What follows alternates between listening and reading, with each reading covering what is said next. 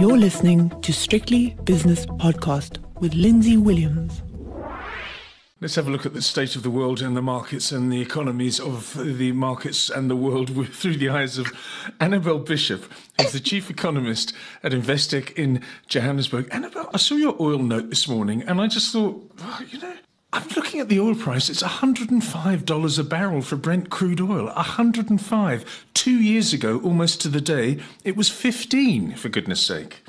Know it's quite fantastic, but I think that you know, we really are finding ourselves in a situation where tensions have escalated in Europe much quicker than expected. And I think, you know, the invasion of Russia into Ukraine today has actually caused concern. I think initially we found ourselves in a position where Certainly, from a United Nations peacekeeping perspective, many countries had thought the progression would be slower. And I think there's been a shock in financial markets and there's been a quick recalibration. It's really come through in the oil price. You know, Lindsay, I think it's no coincidence that we're in the middle of the Northern Hemisphere winter at the deepest point. And this is the period that Russia has now chosen to go in and attack Ukraine. Yes, uh, I've spoken to many people about this matter, this geopolitical matter, Annabel, and people say, well, in isolation, it might have been manageable because if you look back at history, markets initially react with a knee jerk and then they recover. But with the backdrop of inflation and uh, interest rates rising, this may be a little bit more sinister for financial markets. Quite right. And remember also as well, commodity prices in general have been through quite a substantial boom. And we see it in particular in um, futures prices. You know, there's a lot of pressure there, particularly futures contracts for immediate delivery. And of course, today we've seen some softening there in commodity prices, but of course not in precious metals. Precious metals have seen their prices go up quite significantly, as you would expect from safe haven inflows. What do you think about the impact on South Africa? On the one hand, inflation is going to go up because of uh, rising commodity prices. On the other hand, rising commodity prices are good for South Africa and therefore the Rand, especially after yesterday's budget and um, a, couple of other uh, stability factors, which is not a word you normally associate with South Africa. Do you think that all in all, it might actually be that South Africa is more of a safe haven than other emerging markets? I think there's definitely that from a financial market perspective if you look at portfolio flows. But I still have grave concerns over the oil price, Lindsay. I think it could go substantially higher because recall South Africa chooses to import its oil instead of extracting and using its own oil here. and then we also find ourselves in a situation where commodity prices could actually collapse globally if the if the threat of war intensifies and of course it becomes a multi-country effort. So that is a risk for us, but at the same time oil prices will probably remain high and elevate further because Russia is one of the key um, exporters of oil, and already the oil market was particularly tight before we went into this conflict. Yes. Annabel, a quick word on yesterday's budget. How did you receive it? Well, I thought it was a particularly good budget, but that said, it's also temporarily a good budget.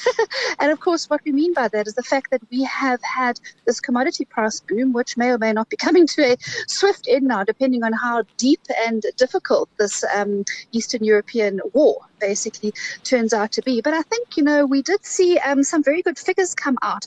And, you know, from that perspective, the drop in the uh, projected debt peak to 75% is actually very cheering. I think if you recall, Lindsay, it was was just a, not even two years ago when we saw the 2020 MTBPS put out an 85% peak for debt, and as you know, you know, including the uh, guarantees that government holds over SOE debt, these contingent liabilities push South Africa's total country debt over 100%.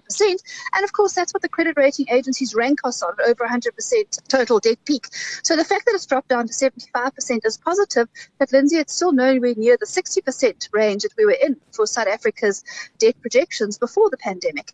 So I do find the budget has, been making a significant effort towards fiscal consolidation, but I don't think it's going to result in any type of credit rating upgrade.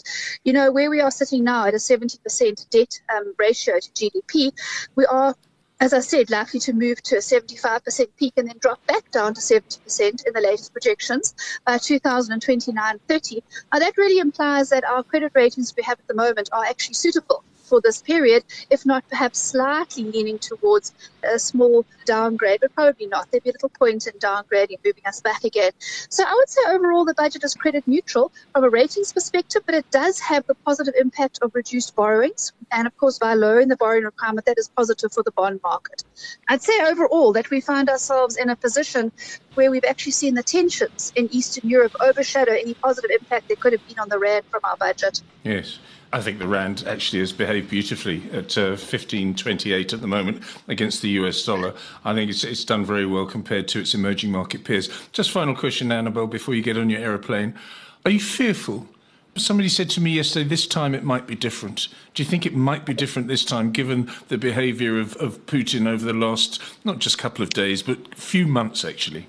Well, you know, I think the thing about Vladimir Putin and, in fact, Russia in general is that they battle to back down. And, of course, they've wanted the Ukraine back in the fold and, in fact, actually view it as part of the fold. I think, um, you know, similarly to China with Taiwan.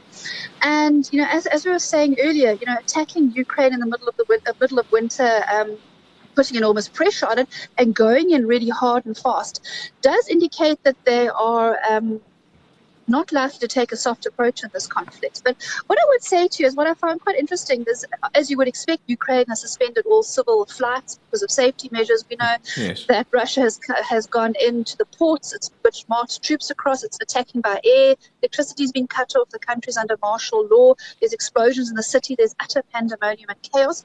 And I think you know, in that environment, you know, it's it's it's, it's been a very quick escalation conflict. But something I would look at is that Russia's actually closed its domestic um, airports. Well, sorry, let me rephrase it. Russia's actually closed its airports along the Ukraine border for yeah. um, flights until the 2nd of March. Now, that seems to indicate that perhaps they were thinking that this conflict might be over before the 2nd of March. Obviously, if not, they'll extend that um, cutoff. But the point really is that if they go in really hard and fast, and it doesn't look as though anyone in Europe or any other countries around the world are coming to Ukraine's um, rescue, in particular, other than through the UN peacekeeping force and NATO. So, from that perspective, the United States, Germany, the UK, they've all been evincing their sadness and disapproval, their disdain. I think one of them, one, one, one of the ministers said, and you know that they're going to institute very severe sanctions. But that hasn't actually escalated into a multi-country war. So if this persists and Russia presses Ukraine very hard, Ukraine might end up capitulating.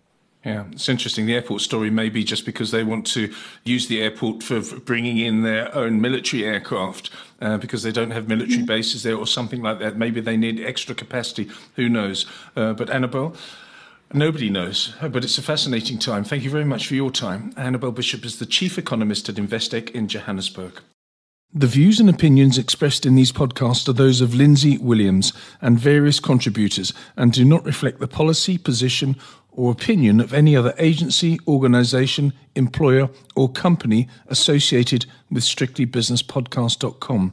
Assumptions made on the analyses are not reflective of the position of any other entity other than the speaker or the author. And since we are critically thinking human beings, these views are always subject to change, revision, and rethinking at any time. Please do not hold us to them in perpetuity.